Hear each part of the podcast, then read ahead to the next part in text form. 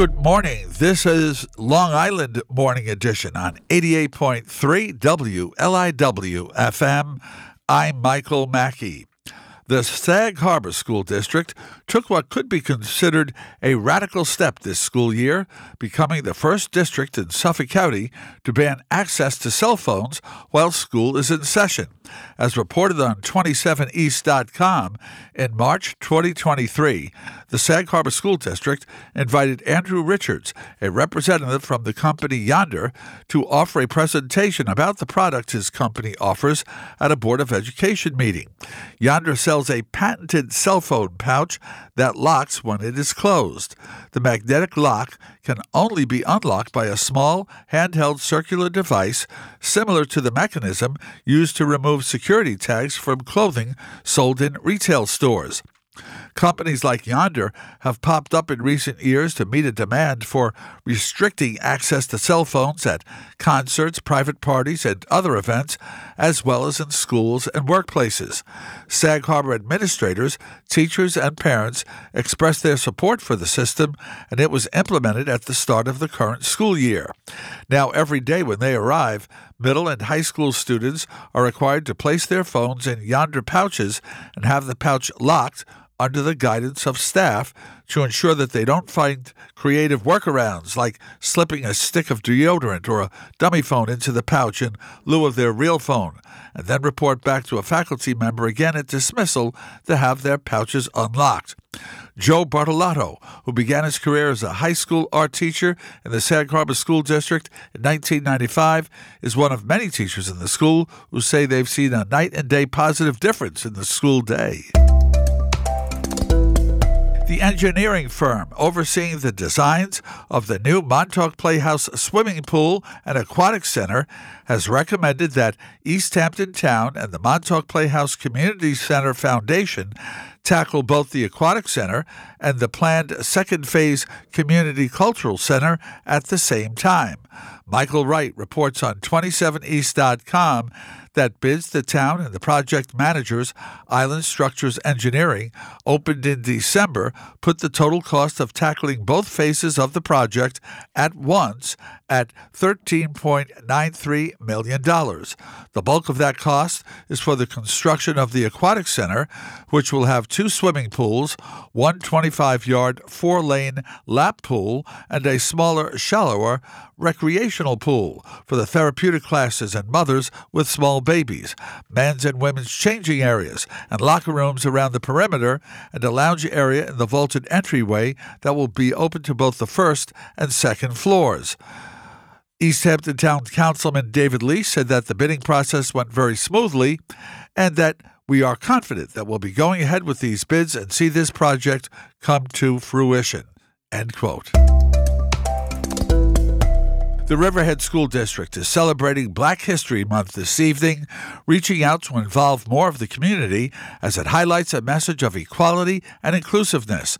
Craig Schneider reports on Newsday.com that tonight's event, which runs from 6 to 7:30 p.m. at the Riverhead High School Auditorium, not only includes art, food, and performances by local students, but also dances by the youth and adult ministries of First Baptist Church in Riverhead and the Butterfly Effect Project, a local nonprofit that works to empower girls, said Emily Sanz, District Director of Special Programs and Community Outreach. She emphasized the celebration takes into account that 80% of Riverhead School District's parents speak Spanish and the desire to include more of them.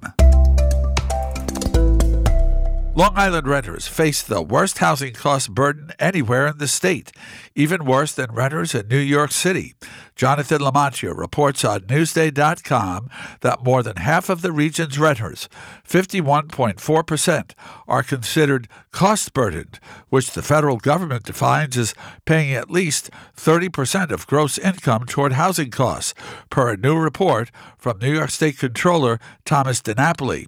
That compares with 48.6% of New York City renters and 49.9% of renters in the Mid Hudson region, which includes Westchester County.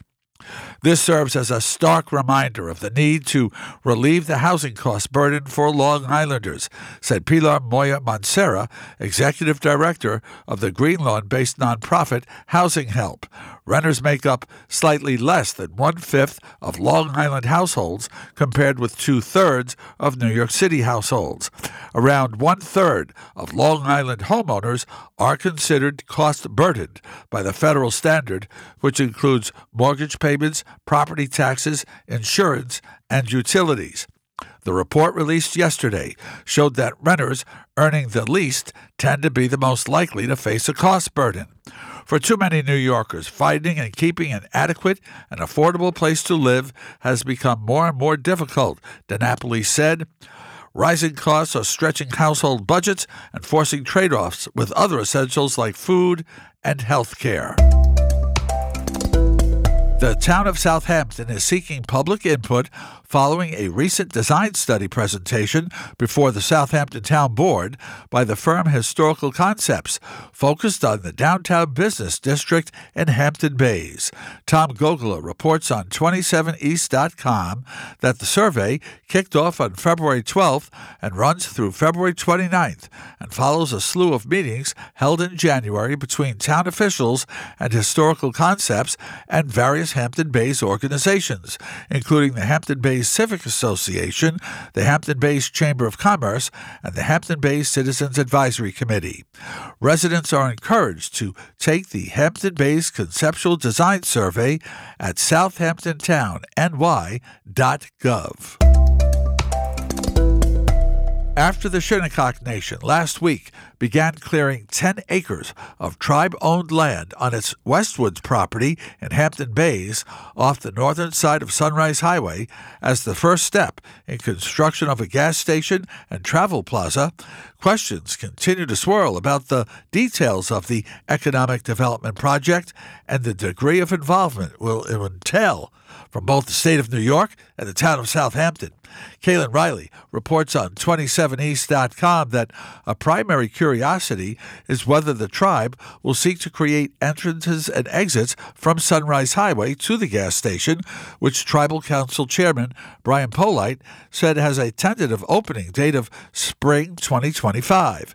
Earlier this week, Polite said that the nation definitely wants to create access to the gas station from the highway, but the tribe will not forge ahead with construction on those access points without cooperation from the State Department of Transportation. So far, he said, there has been little or no dialogue between the tribe and the state DOT, but not for lack of trying on the tribe's end.